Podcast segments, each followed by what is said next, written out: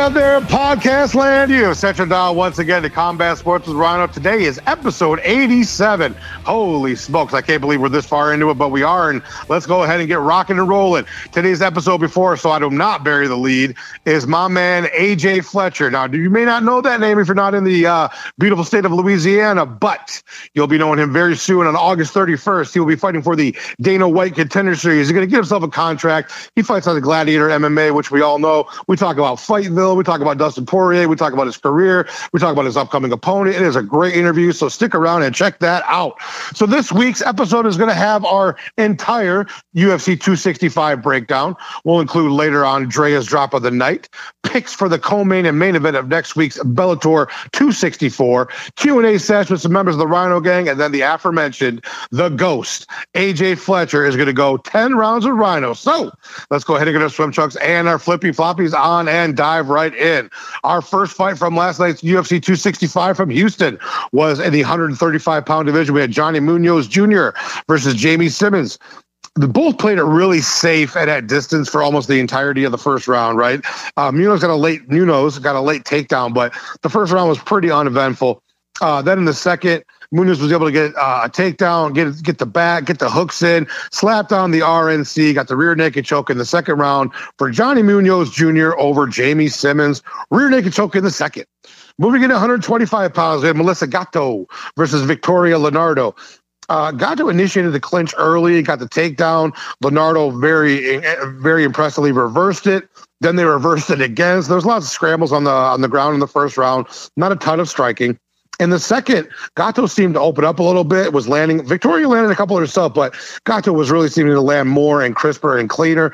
Uh, in between rounds, you know, actually like the last 30 seconds to go in the second round, uh, Leonardo was shaking out her right arm. And I don't know exactly what was going on. But in between rounds, they brought the doctor in. The doctor said he felt the break. So she had a broken arm. So Victoria Leonardo got, you know, essentially disqualified. It was a TKO win.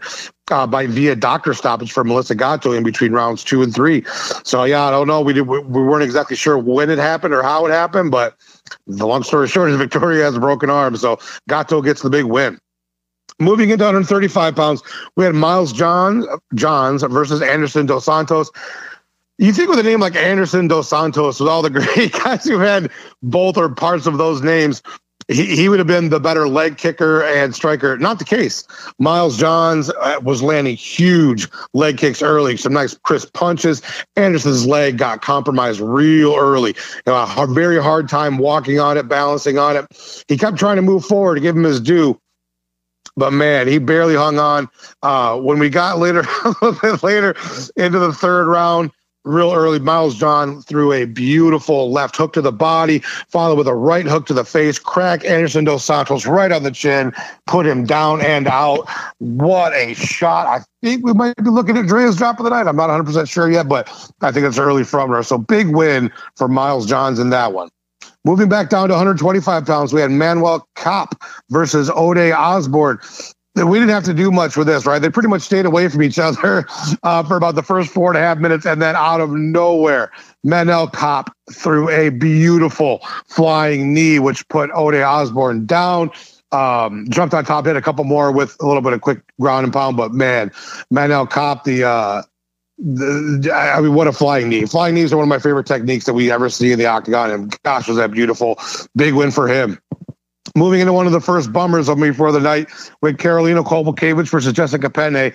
Uh, uh, Jessica Penne looked better than I think she's looked in a long time, if not ever. Um, she was looking crisp on the feet when they went to the ground. She was very strong on top of Karolina. She stood up and was landing some shots from like the standing while Karolina was on her back. When it went back down to the ground, they kind of rolled over a couple times. Uh, Jessica Penne started going for the uh, started going for the armbar and really pried it loose eventually. Got her in the armbar.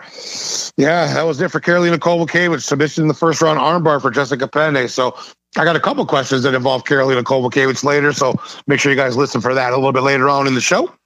Moving into Alonzo Menifield versus Ed Short Fuse Herman, the longtime veteran in 205 pound division. Speaking of leg kicks and compromised legs, holy smokes. Alonzo Menifield really kicked out Ed Herman's legs, really hurt him. Moving on uh, to later, Alonzo had a nice takedown, had some good top control. Red Herman, Ed, Ed's leg was shot. You know, give him his due for the doctor coming in. He could have he could have played it up like he you know couldn't continue, but he, like a true veteran, he did. Alonzo Menifield, man, between the kicks and the punches and the uh, and, and the toughness show by Ed Herman, put on put on a good fight. Big clear cut unanimous decision for Alonzo Menifield in that one.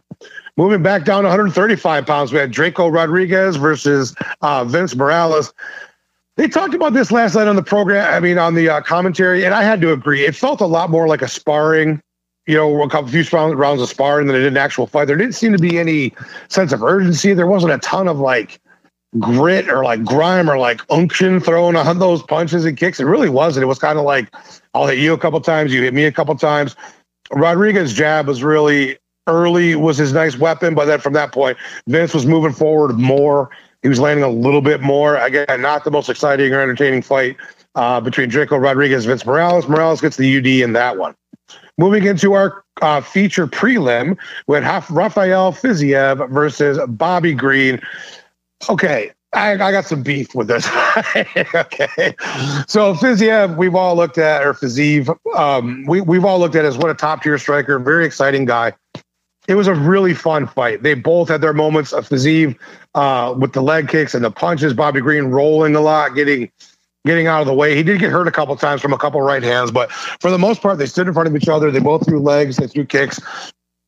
I thought Fiziev got the first two rounds. I mean, I, they were close, but for me, they were pretty clear cut. In the third, Bobby Green not only hurt Fiziev a few times, but was the aggressor, outlanded him, and looked fantastic doing it. Yet, thanks to the Texas Commission, somehow uh, we, we had somebody saying it was 30 27 for Fiziev. So Fiziev got the unanimous decision, but it should have been 29 28 across the board. At you know, the, the fact that somebody gave him all three rounds, it just it's another glaring example of horrible judging in that state. Bobby Green deserved to have that round be in his favor. He clearly cut, won it. It pisses me off to no end that we keep having to go over this. I, am fine with Fiziev winning. He should have won to me. I had him the first two rounds, but gosh, Bobby Green won that third round. He needs to be recognized as doing so. So Okay, let's move into the main card, folks. We have our first fight being 135 pounds with Casey Kenney versus Song Yadong. Let the jokes rain in. We're Song Yadong. we had a lot of them going in the group chat last night, but Casey Kenney, you know, both guys were throwing but not landing much early. Song Yadong's takedown defense was top tier in this fight. You know, Casey Kenney tried a lot. Song Yadong shucked him off left, right, and center. Um, he had a he had a sub attempt late in the first round for Casey Kenney, but to no avail. Some nice combos from Song Yadong in the second. Again, his takedown defense was really really good. And then in the third, Casey seemed to be slowing down a little bit. Uh, Song Yadong got some clinching, got some quick strikes. Uh, he had some more great takedown defense. It landed a lot of beautiful body shots. I think that was maybe like the underlying factor for most of the fight. Where Song Yadong had a lot of really good crisp body shots throughout that one. Somehow it was a split decision. I gave Song Yadong the fight to me, clear cut UD, but yeah, split decision for Song Yadong over Casey Kenney. Again, we just got to go back to at least the right guy won, right? so big win for Song Yadong over Casey Kenney. Moving in 115 pounds, we had Angela Hill versus Tecia, the tiny tornado Torres. Tecia came out real aggressive, very tiny tornado esque, right? She was landing shots, she was throwing some spinning techniques. Angela got a takedown both landed some head kicks. Uh, Angela was throwing some very nice uppercuts. They were hitting Tecia on her way in. Um, she Angela got her um, Angela got her back kind of against the cage, but wasn't able to secure a takedown and wasn't really able to uh, get back from that position, which I thought was a big, a big, big mistake, a big slip up, right? Like when you get somebody against the cage and you're halfway on their back, you got to be able to take them down, and she wasn't able to. Tecia Torres kept pushing forward. I thought in the third round, Angela Hill clearly won the third. So very similar to the Bobby Green fight. I thought Angela Hill very clearly won the third round, but the first two went to Tecia Torres. She gets the unanimous decision over Angela Hill, uh, which was a great fight. It was a very fun back and forth fight. Very, uh, you know, kudos to both ladies. Badass, awesome fight. Moving in 170 pounds, we had Michael Chiesa versus Vicente Luque. Uh, this one was a lot of scra- you want to talk about scrambles, man. Jeez, I'm crow. These guys were just rolling around, flipping each over, uh, flipping over each other, reversing situation. It was it was impressive. It was fun. It was cool. And then Vicente Luque rolled over, reverses, got the back. Dude, the sub was a Darce choke in round one for Vicente Luque over Michael Chiesa. Very quick fight, but very fun on the ground. If you enjoy the ground fight like we all do. Moving into 135 pounds, our co-main event. Longtime 145 pound champion Jose Aldo continuing at 135, going in there against Pedro Munhoz. This one was, it took Aldo a little while to get going, right? But once he did, he was almost vintage Aldo. I talked about this in the group chat last night. That third round of Aldo really was WECS. I mean, he looked so beautiful, really hard leg kicks, crisp, straight punches. He was cutting hard angles. Pedro Munhoz is a game guy, very good fighter uh, had his moments as well. But dude, Jose Aldo looked beautiful. Again, his body shots were landing so hard. It really took the win out of Pedro Munhoz. I think 30 27 times three. Jose Aldo gets the big unanimous decision in that one. Oh boy. Then moving into the interim heavyweight championship. And again, we're not going to get into all of the other outside stories about it. Obviously, I've said my piece. Francis Ngannou is the heavyweight champion. There's there was no need for this to be an interim belt, but this is what happened. Uh, Derrick Lewis looked great physically, but when Ciryl Gane gets in the cage with somebody, he he turns it on to the point where we don't see very many heavyweights who have the skill set that he does. How light he is on his feet, his management of distance, his ability to hit and not get hit, uh, how calm he is for being very young in his career. And I know he's got a lot of kickboxing fights, but he has a stoic presence in there that you don't hardly often see. Very, very, very uh, in, incredibly talented young man in Ciryl Gane. Derrick Lewis looked a step slower. He was getting he was getting lit up a little bit more. than in the uh, in the third round, Ciryl hurt him, put him against the cage. He kind of fought back. Ciryl hurt him again. Uh, got on top for the GMP finish. So yeah, Ciryl Gane is our new interim heavyweight champion of the UFC uh, by GMP stoppage in the third round of Derrick Lewis. So that, my friends, was the quick recap of UFC 265. We're going to go ahead and get in Drea a call here so we can get Drea's world famous drop of the night. Okay, fight fam. Now let's go ahead and get into our one of our most favorite segments on the show, Drea's world famous drop of the night. Drop of the night. Drea, what do you got this week, my friend? My drop of the night comes from last night's UFC early prelims, uh, Manel Kape versus Ode Osborne. At the tail end of the first round, Manel Kape throws a flying knee that lands perfectly to Osborne's face, and it dropped him. Uh, Kape then immediately started with the ground and pound, uh, and the ref stopped it a little bit early, in my opinion. Uh, he did kind of throw a bit of a fit um, you know, after it was stopped. But either way, it was an amazing knee, a beautiful drop. So my Dre's drop of the night goes to Manel Kape. So I didn't know if it was going to end up going to Manel Kape or to Miles Johns for that beautiful left hook to the body overhand right combo uh, on Dos Santos. So either one is a great drop of the night. So we have knocked that part out. So we don't have a UFC next weekend, um, but I'll just go overhead real quick. I got my picks for um, uh, for the main and co-main event from Bellator 264. So my first pick is going to be, well, obviously it's Raufeon Stots versus Magomed Magomedov. I got to go stick with my Rhino Gang homie, Raufeon Super.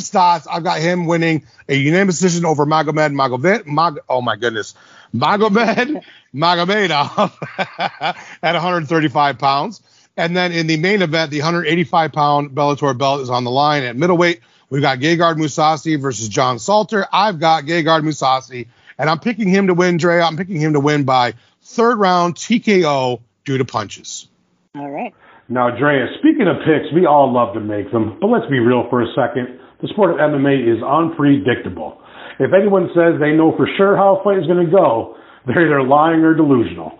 Many of the best fights in history are the ones where the unexpected happens, and the unexpected happens all the time. No pick'em or prediction app accounts for this unpredictability or even allows the forecast to acknowledge that uncertainty is a real thing until now. Fight Forecaster has come along. Fight Forecaster rewards its users for being precise in their predictions. You get the most points for picking the round, winner, and method, a decent amount of points for picking just the winner and method, and a small amount of points for picking just the winner. How confident and precise you want to be is completely up to you. Let's be honest, even the most hardcore fans don't know everything about every fighter. Don't we want to be a little safer in making our predictions? I know I do. With Fight Forecaster, you can guarantee yourself points if you play it smart, whether you know the fighter or not. But of course, it's always better if you do. The app is available on the App Store and Play Store. It is absolutely free. If at some point you have any questions, suggestions, or concerns, you can DM the man in charge of Fight Forecaster, Ashwin, at O-M-N-I-S-H-W-I-N on Twitter directly, and he will do his absolute best to help you out. So absolutely check out the Fight Forecaster app. Combat Sports with Rhinos, proud sponsor. All right, let's go ahead and get into our Twitter questions here. Uh, and our first one comes from my big homie Dean Dog. What do you got, Dean? Do you think that Dana created the heavyweight interim belt for this fight or a way to get the belt around Jones or Stipe's waist to build up the unification fight?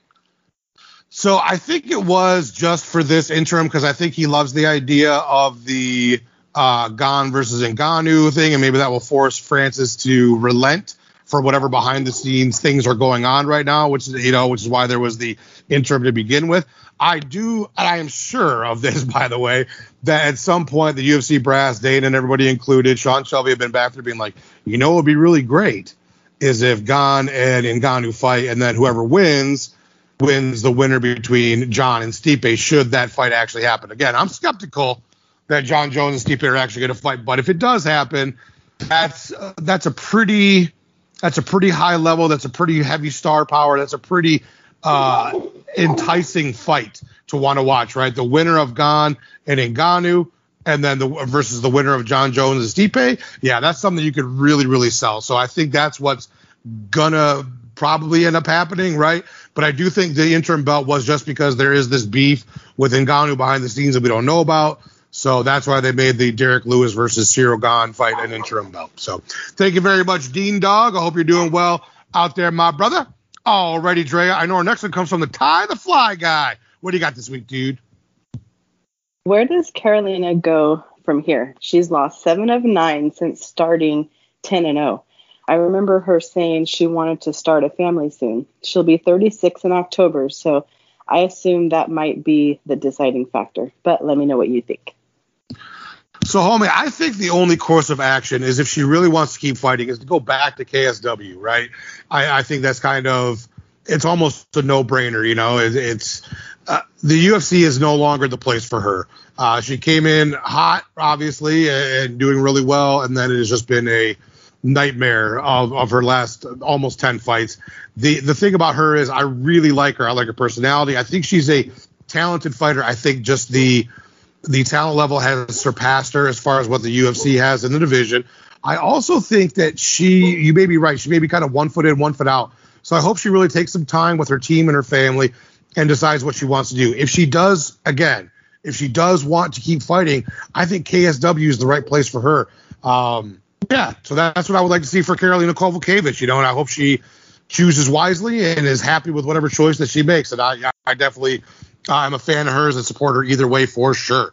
So thank you very much, Ty. I know our next one comes from the homie Raging Sweet Potato from up in Canada way. Raised, raging Sweet Potato. What do you got this week, my dude?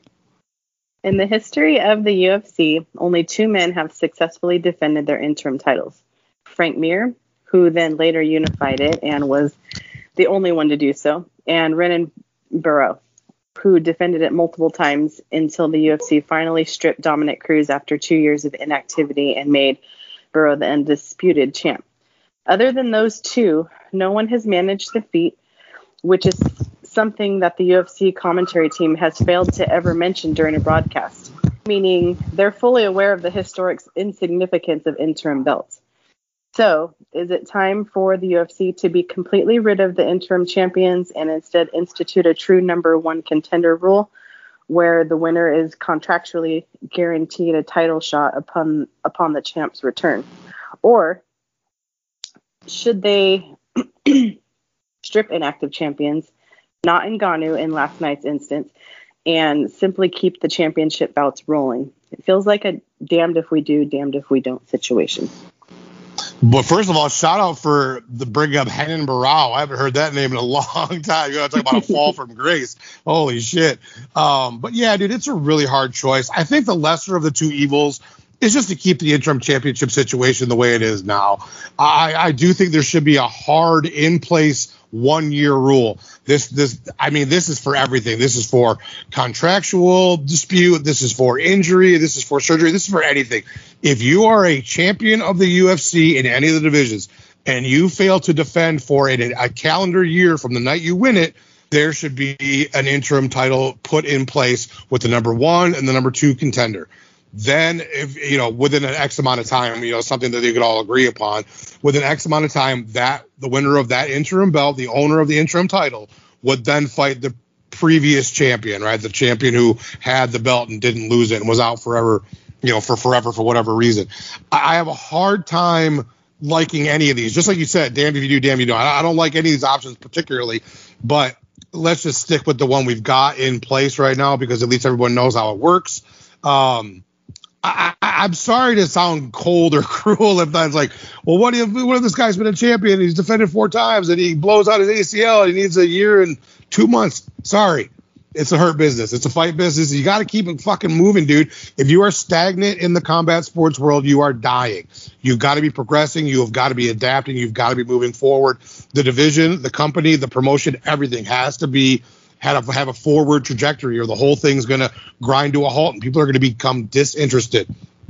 I am uh, I am I am looking forward to us having maybe a couple years where they're just this interim shit just stops. Like I, I just think that could theoretically happen, where we actually just have like a couple years of like there is no interim belt. Everyone defends. People win, people lose. The title changes hands. The title stays where it's supposed to be, and it just the divisions keep moving. That's I'm hoping we can somehow get to that point down the line somewhere. so, Raising Sweet Potato, thank you so much, my good friend. That was a great question, my dude. All right, I know, Dre, I know our fourth one comes from our girl, APP. What do you got this week? Do you think Vicente Luque should fight Usman next? How do you see that fight going if it happens? Also, Yadong slayed last night. Let this be a lesson. You should never bet against Yadong. Is the first part first. If and when Kamaru uh, rearranges Colby Covington's face again, which I'm all, I, I, know we both are. We're hoping that he does. Um, and it's time for the following opponent, right, to to to defend his title against. If it's Vincente Luque, I'm fine with that. Vincente Luque is in the top six. He should he should go up at least one place by beating Michael Chiesa. So he should be in the top five by next week. I am totally fine with that matchup. I think it's a fun and exciting matchup. Unfortunately, for anybody who's a big Vicente Luque fan, I think Kamaru Usman is at the top of his game right now.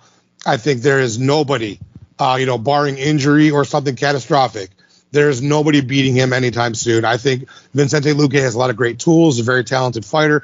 I like his bravado. I like a lot of things about Vicente Luque. I think Kamaru Usman will push him up against the cage, smash him when they get to the ground, smash him some more, and stop Vincente Luque. Whether that would be the third, fourth, fifth round, I'm not sure. But I still think that Kamaru Usman is too high level right now. He is too sharp. He is too strong. He is too everything at 170 pounds for anybody to fuck with right now. The closest person to him is probably Colby, and I hope that that he just smashes Colby again and puts to bed any sort of uh, any any more of this baloney that Colby Covington has been spewing at us for all this time. So yeah, that's what I see if Vincente Luque and him fight. And yes, the Song Yadong jokes are not now, nor will they ever get old. I want them forever. I hope Song Yadong stays in the fucking UFC for many more years because every time there are people pulling out these fantastic puns and it makes me laugh every time. Yes, the group chat, as you know, last night, Drea, was going off with Song yes, Yadong jokes. Shout out to everybody in there. They were so funny. And uh, yeah, definitely want to keep that one going. So Thank you so much, APB. And as we know, you can't be a wuss and have a puss. We love you. All right, let's go ahead and get into our voice questions. I know our first one comes from a very tired homie Juice from the Friendly Sparring Pod. Juice, what do you got this week, dude? What's up, Combat Sports with Rhino fans? This is Juice from the Friendly Sparring Podcast. Coming at you live from Houston. Okay, it's not live. It's pre-recorded. But I'm in fucking Houston because Angela Hill gave Isha some tickets. Isha gave her other one to me. So shout out to Isha and shout out to Angela Hill. um, I wanted to give you a bit of a scoop that you may not have seen on TV.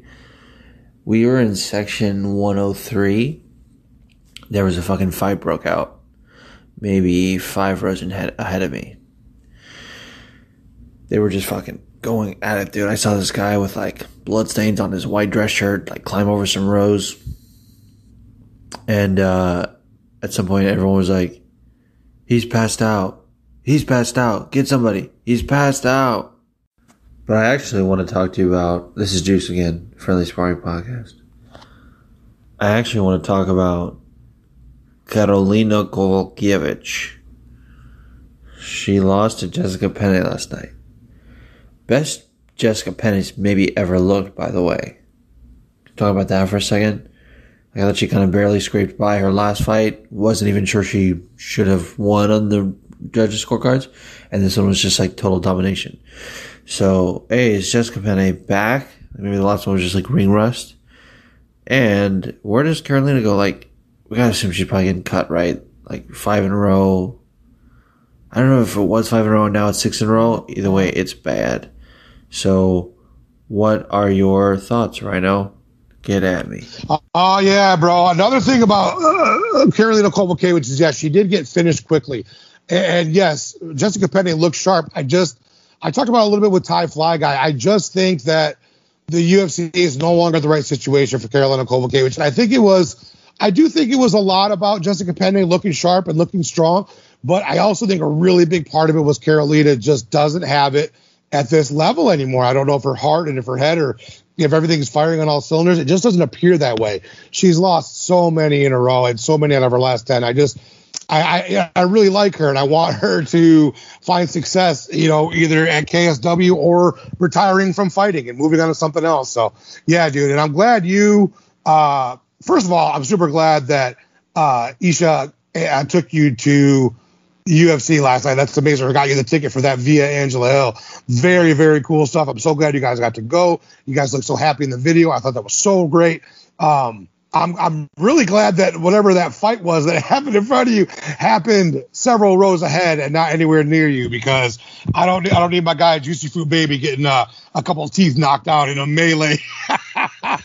Although it made it for a good story, I suppose.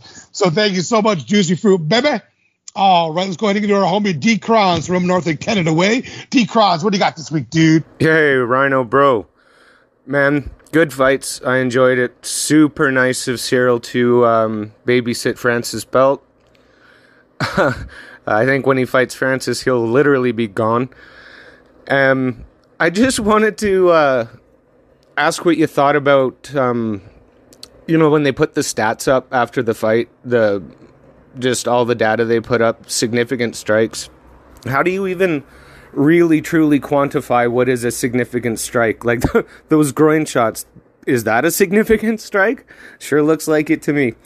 Anyway, I love you guys. Can't wait to listen to the show. Rhino Gang Gang. yes, dude. My understanding is anything that's not a jab is considered a significant strike. Um, so, do I put stock into post fight stats? Yeah, I do. I like analytics. I like seeing, you know, who landed what where, like where on the body, how many times, so on and so forth. So I do like the analytics, but for me, dude, it's still the eye test. The eye test supersedes all. It's the most important to me right after a fight. I'm like, I think I know who won. The thing about the stats is, can I back up what I thought if it supports what I thought happened, or does it give me something that I have to debate a little bit for? Like, oh fuck, I thought he or she won that fight, but they got outstruck you know, by 34 strikes, and they only had one more takedown than their opponent, you know, stuff like that. So it really does take into account um, what happened in a fight. It kind of can justify why certain judges give to certain somebody else. But yeah, for me, dude, the eye test always supersedes the stat line post fight. So thank you very much, G. Cross, my brother. All right, let's go ahead and do our girl, Gina. Gina, what do you got this week? Hey, Rhino. It's just Gina MMA from the WOCAST. What up? What up? What up? Listen, what do you prefer? Uh, savvy, technical, wonderful with their footwork, heavyweight Gane, or do you like an exciting heavyweight like Francis Ngannou or Derrick Lewis? Who do you prefer be the king of the heavyweights? What type of style do you like? I love that Gane is the new school type of fighter, and he's out here with flashy footwork and fighting like a middleweight. But I ain't ready to pass the throne to him. And I want to keep seeing Derrick Lewis and Francis Ngannou knock people out in some slobber knocker fights. What's your preference? Also, keep up the good work. Have a great day, baby. Oh, oh, no question about it, my friend. I like the straight ahead, fucking throw till you fall heavyweight. Again, Gane is super impressive. His footwork is impeccable. Uh, his his understanding of distance, uh, his striking. I mean, there's a lot of, to really be impressed with and revere about Ciryl Gane. But for me, a guy who was a mediocre pro heavyweight for a lot of years, someone who has been a heavyweight stand my entire life. I remember watching Tyson when I was seven years old and being like enamored with him in boxing, right? It has carried over into my adulthood. I am a big fan of the big guys. And the way I like to see big guys fight is get in there and throw down. I like heavyweight fights to be two rounds or under. I want you guys to go out, both guys get hurt, get rocked, be able to come back, you know, fight. I want to fight. I don't want to see a, you know, like a beautiful display of mixed martial arts when it comes to I like that for the smaller weight classes, I do. When it comes to my boys at heavyweight, just get in there and fucking throw down. That's what I love to see the most. So that's my choice on that one. Gina, thank you so very much, my friend. If you guys haven't already, of course, check out Gina on the Wocast and Shots Fire Pod. Amazing stuff. So thank you so very much, Gina. All right. It is now time to go ahead and get into our 10 rounds of Rhino with AJ the Ghost. Right after a quick word from our sponsor. Hey, Rhino Gang, are you looking for a piece of furniture to tie the room together? Maybe make it feel a little bit more homey? How about a beautifully restored dresser for the bedroom or an end table for the family room? Well, look no further than my good friends at K&R Designs. You got a piece of furniture that needs restoration? They got you covered. Looking for a new addition to your home decor that's already been beautifully done? They got you there too. We're talking dressers, armoires, kitchen tables, cabinets, nightstands, any and all wood furniture you can think of, they've got or can get for you. So check out K and R Designs in store at 101 West Chicago Boulevard in Tecumseh, Michigan, or on their website, K and R Customdesigns.com. Check out their Facebook page, K and R Home Deco, that's D E C O, to see everything they have and the amazing work that they can do.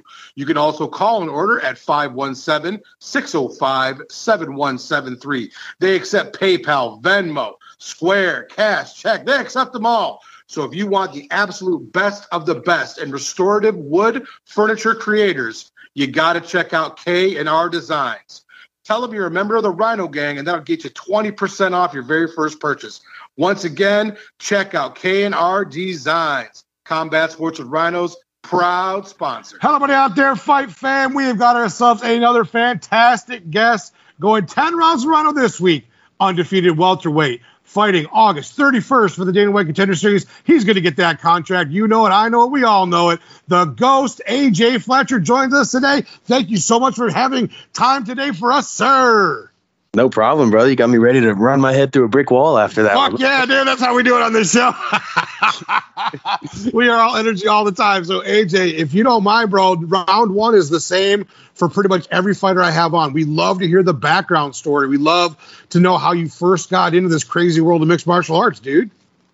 Yeah, so uh, so basically, I was I played sports, you know, growing up most of my life. I had uh, I had two older brothers, so I was always on the sidelines at their games, and um, you know, when it came time for me to to hop in, I, I took to to football and soccer and and baseball for a good bit as well. And uh, you know, towards the end of, of playing sports in high school, it kind of became obvious that um, I wasn't going to get a chance to go play. My, my, dream was to go play football in college somewhere, and you know, being a little bit on the shorter side for a linebacker, maybe a little bit on the slower side as well. You uh, you don't get too many opportunities to go do that. So you know, right here, it, it kind of became obvious that okay, well, this part this part of your life's maybe going to come to an end. So can we maybe figure out something new to to try to put that into? And uh, MMA was just starting to, I, w- I say just starting to, but I guess just starting to kind of enter mainstream um, more than it had been, I guess, previously.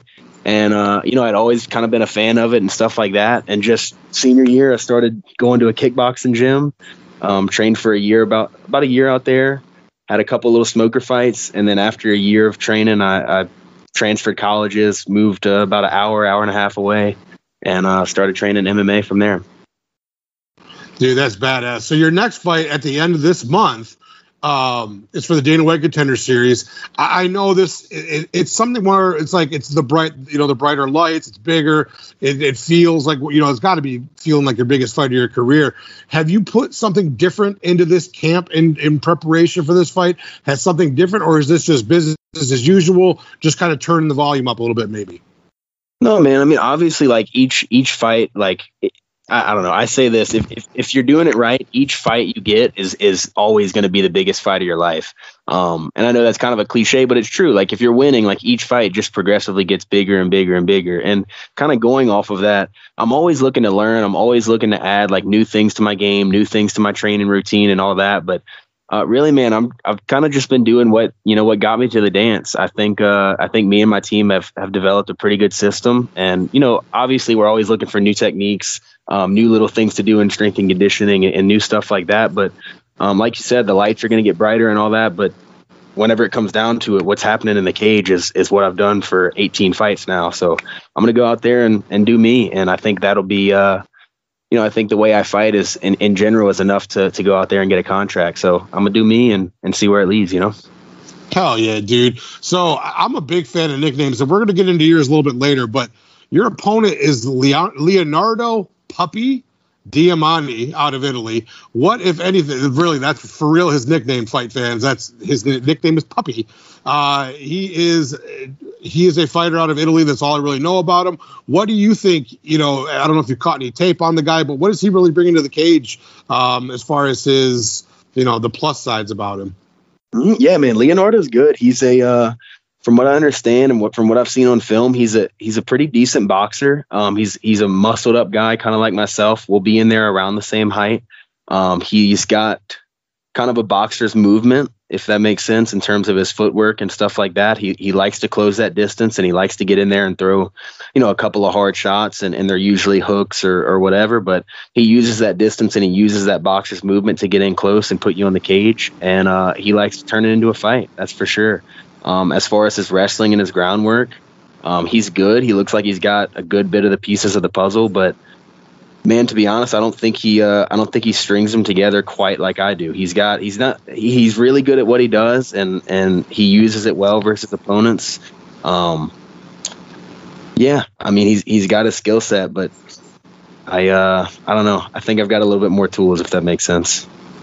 No, it completely makes sense, bro. The I just again I'm I'm really stumped by the name Puppy. It's really throwing me off big time, dude.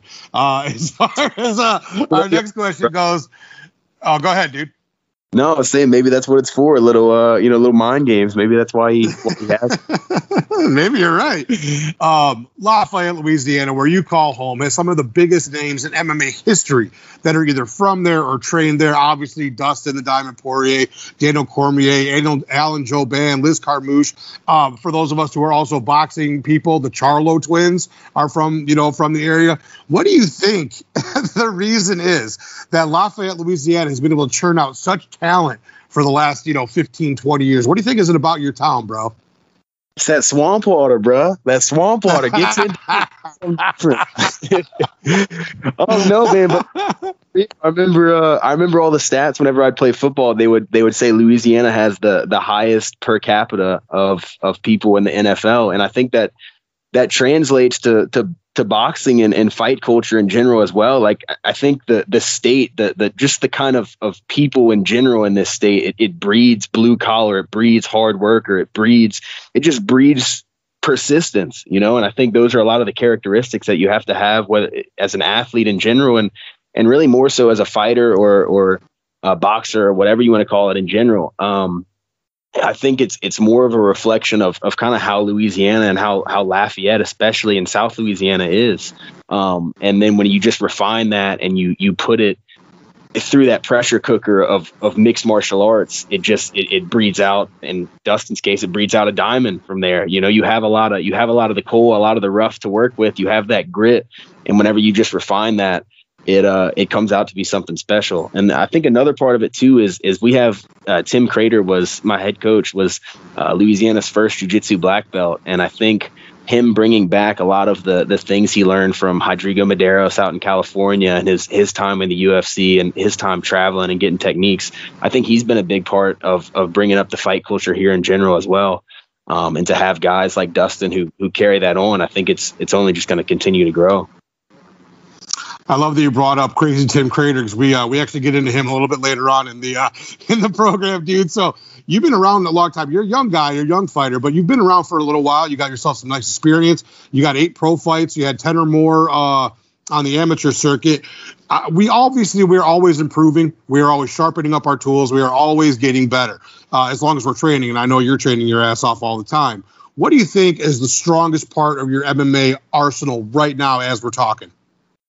Right now, honestly, dude, it, this is going to be a maybe not the answer you're looking for, but I think it's just my ability to to recognize patterns and and capitalize on them. Like I, I, pride myself on on really not having a a strong suit or a favorite part of my game, what being on the feet or on the ground or wrestling or whatever.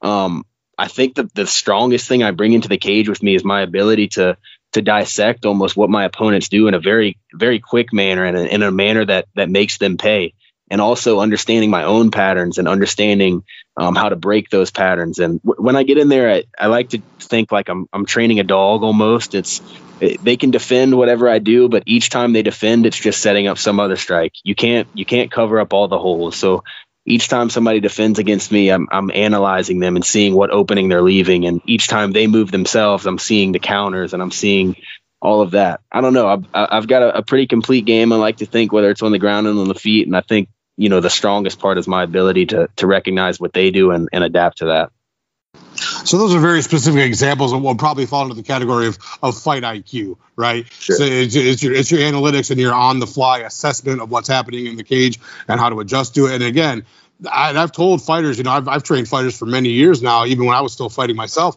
That is one of those things that you you can get better at, but man, if somebody really has it, they are at such a leg up on whoever their competition is because that is such an incredible, an incredibly important and strong part of your game plan and how to implement it is what's going on on the fly, how to assess, how to react, how to counter, you know, everything. So that's a great tool to have, dude. No, that's absolutely the kind of answer I was looking for. So, AJ, can you tell us how you got the nickname Ghost and who gave it to you? Yeah, so this was probably like my third amateur fight, and uh, we had just finished up a, a, pad session with with Tim, and uh, I don't know, he was getting ready to like do a, a, Facebook post or something, kind of promoting the fight, saying, "Hey, if y'all need tickets, reach out to AJ, all that stuff."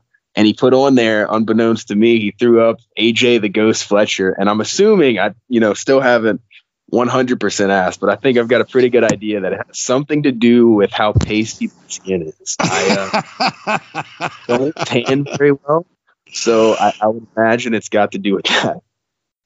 Can relate, my brother. I am super duper pale, but I don't live in Louisiana where it's hot and sunny all the time. I'm up here in Michigan where I can stay out of the, the sun and you know it's yeah it's bad. It's bad for me too. So it really just comes from uh from crazy Tim Credeur doing a Facebook post. I love it. Um dude tons of us on MMA Twitter are really and you know not just on MMA Twitter but just fight fans in general around the world. We are there's so many of us who are huge fans of the documentary Fightville.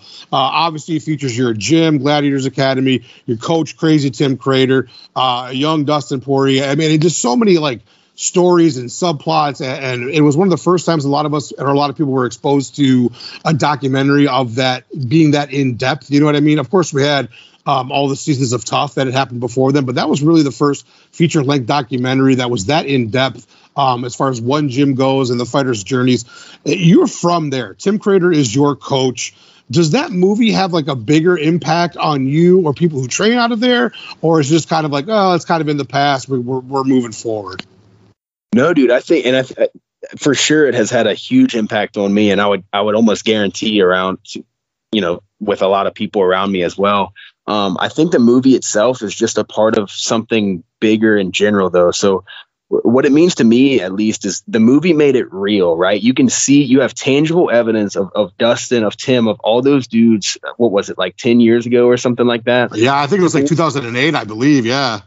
Uh, it was good bit uh, before you know before all the before he was in the UFC, before he was in the WEC, really. Like you see that whole that whole rise, that whole come up in that movie. If if I remember right, the guy would come down here um, with like three. He would come down here like I don't know once every three months for for a month or so, and and it it, it was in stages like that. So to be able to see Dustin and, and Tim and really the gym and the just the fight culture in general, the, the come up from it, it makes it real. Whenever you're somebody like me who who hasn't quite achieved that highest level yet and for me to to look around and, and Dustin still be around here, like I tell this story a lot, but whenever Dustin won his interim title, Max Holloway, like this is a guy that I've I've gotten to you know put hands on with. I've I've I've been in the gym with as an amateur. I've I've gotten to I've been punched by him. I've been fortunate to accidentally land a punch on him once or twice and you know it, it, does something to you like it, it it has a way of just completely i don't want to say removing your doubts but removing any excuses you might have as to why you can't become something or why you can't achieve a certain a thing. Whenever you see it from the ground up and you see just a an average guy an average hardworking dude like dustin climb his way up that ladder and you have something at the beginning that says yeah he he was a normal dude struggling driving trucks uh, doing doing all these normal jobs and training on the side you you you you have that to latch onto and, and at least for me that's been really motivational. Like i still watch it i don't know once every six months or so to be like yeah, like it's real. Like just keep doing what you're doing, and and you can get there too. So I can only imagine it's the effect it's had on on people around me as well. You know. Oh, absolutely, dude. I was really worried when I wrote that question. I was like, I was like, fuck, man. He might be like, uh, it's cool. I'm really glad you ended up being a that was a, that was a great answer, man. So uh, for the eighth round with Rhino, dude, I, I like to ask. So I've I've noticed when you look at your record you, are very diverse. You finished a lot of fights a lot of different ways, but you're very much you have a lot of subs on your record, and there's a, there's a variety of submissions. Uh, is there one that sticks out? Not necessarily that you've had in your career, uh, but just a technique, a submission technique that you really love to implement the most, or that you love to try to pull off, like your favorite sub. Um, trying to think. I like, dude. I honestly, I like getting an amount, punching people in the face, and then making them give me whatever. Like, there's something about my submission is a submission of will. I'll say it's whatever people give me. It's usually like a little cheap head and arm or something. But I think most of the submissions that I get are just people realizing that there's no way out once I get on top of you. And I think um, a lot of times they that reverts to them just tossing their arm up and saying, "Here, please take this head and arm." And, take that. But my submission, if if you listen to Tim whenever he coaches, it's it's pressure. It's putting my my chin or my shoulder in your neck, you know, making you feel like you're moving in cement while you're getting hit with a jackhammer from the top. Like I think that's what breaks people. And then usually what they give me is a is a head and arm or you know something a little cheeky like that. But I, yeah, right. an arm, I guess. Oh, dude, that's awesome. Uh, so you've actually gone through the toughest parts. Now the next ones are real easy, dude. Number nine. Oh, there's my dog Champ making his presence felt. Um, number round number nine is the food question, dude. So, uh, AJ, you have already completed camp. You have already made weight. You've already fought. You've already won. You've already got your check. It's time to go out. It's time to celebrate. It's time to get it really into the food that you haven't been able to really indulge in over this entire time. What are you getting, and where are you getting it from? Um, first thing I'm getting is a king cake if it's king cake season. I don't know if y'all know what uh what I'm familiar with a king cake with the uh it's got like a like a plastic plastic baby in it. Is that correct? that is accurate. You don't want that piece because then you have to buy the next one. But oh, like, okay. It's like a really I don't know. It's kind of like a donut cake in some way, but that's a bad description. It's like cinnamon bread, uh, real sweet with some icing on top. It's absolutely delicious. Um, so it's multicolored though, isn't it, dude? Like, don't they have a bunch of different colors, like uh-huh, food dye that they use? And green, purple, and yellow all on top. Okay, okay. Mardi Gras colors down here. Um, right. And, and so that's like the dessert, I guess. But dude, honestly, pizza. I've been craving pizza a lot the last after the last few fights. So I guess that's my go-to right now. Just pizza and king cake. yeah. Pizza and king cake is out. You are the first so, you know, people said pizza, wings is a very popular answer, burgers. Uh, some people like to go with sushi, but dude, I've never had king cake as an answer. So that will stick you out uh, amongst all the others for sure. And yeah, I'm familiar with that. I've been to New Orleans once. I'm familiar with king cake, and I think I just learned about it from like watching Food Network. I think, dude. I don't think I've ever had one. So yeah, that might be something next time I'm down there. I'm definitely going to dig into. Uh, lastly, AJ, dude, this is the easiest one of them all. So the Rhino Gang and everybody else listening can follow along with your career. We can keep tabs on you. We can join the Ghost train, if you will. What are your socials, bro? Let's share your social medias with everybody so we can kind of uh, we can all kind of follow you and get get hype for this next uh, upcoming fight on DWCS. Word. So uh, mostly what I'm on is Instagram, and on that you can find me at AJ Fletcher MMA, or there's an underscore in there somewhere. I think it's AJ underscore Fletcher MMA. Um, on Facebook, you can find me at AJ Fletcher MMA, and then on YouTube, you can also find me at AJ Fletcher MMA. And that is, uh, those are the three I, I'll really upload stuff to, and that's it. Come check me out and, and stay tuned. Absolutely, dude. We are all super stoked. AJ can't tell you how much we appreciate you taking the time today, folks. We are just about three weeks away from this kid getting in there and showing his thing. I learned a lot by researching you, AJ, watching your fights. I have the fullest confidence that you're going to walk away with not only a contract, but with everyone's kind of your name kind of buzz on everybody's lips as far as wow, this kid's really fucking good. And uh, yeah, dude, we really appreciate you taking the time to go ten rounds with Rhino today. And uh, we absolutely will talk to you after your next fight, my brother. Thanks for having me, man. This is the Ghost, AJ Fletcher, and I just went 10 rounds with Rhino. AJ Fletcher, man, thank you so much for joining us, dude. That was really insightful. I, I really enjoyed getting to know you, dude. I looked up your fights when I was doing research, but obviously I couldn't really get a gauge on your personality. But what a fun guy to talk to. Dude, we are so stoked to watch you on August 31st on Dana White Contender Series. I got a very strong feeling we're going to be getting a contract placed into your lap later on that evening. Super stoked for you, homie. Thank you again. I want to give a shout out to before we do our outro, everybody who participated in the forum, Mar Boy Dean Dog, the homie Ty Fly Guy, the Rage the Sweet Potato, our girl APB, love you, mwah. Uh, to the homie Juice from the Friendly Sparring Pod and his tired voice from having screamed all night at UFC in Houston. Uh, to the homie D Crons, to Gina from the Shots Fired and Wolcast Pods. Thank you so much, my dear. Of course, to Brat, Cyrus, Cyrus King, I should say, all the ladies of the PRG, Ms. Fight Diva, Mike Morgan, all the homies of the Rhino Gang GC, gang, gang, our girls, Pokey Mama, Ashley, the whole underdog MMA fam, everybody out there who is a support of the show, who sends in questions, who listens, everything you guys do that supports us. I appreciate you so very much. Of course, to the backbone of this operation, the feature player Drea, the best engineer in the biz, D Rains, the Einstein of graphic design, Dave Fretz, with another banger of a fucking poster for us this week with AJ Fletcher. It is awesome. I can't wait for you guys to check it out. Look him up on Twitter and Instagram for all the best graphic design you're going to find. Amazing stuff at My Canadian Broski. Everybody this week, let's be kind. I want to give a special shout out and a happy birthday to my dad, Big Wave Dave. Happy birthday, baby.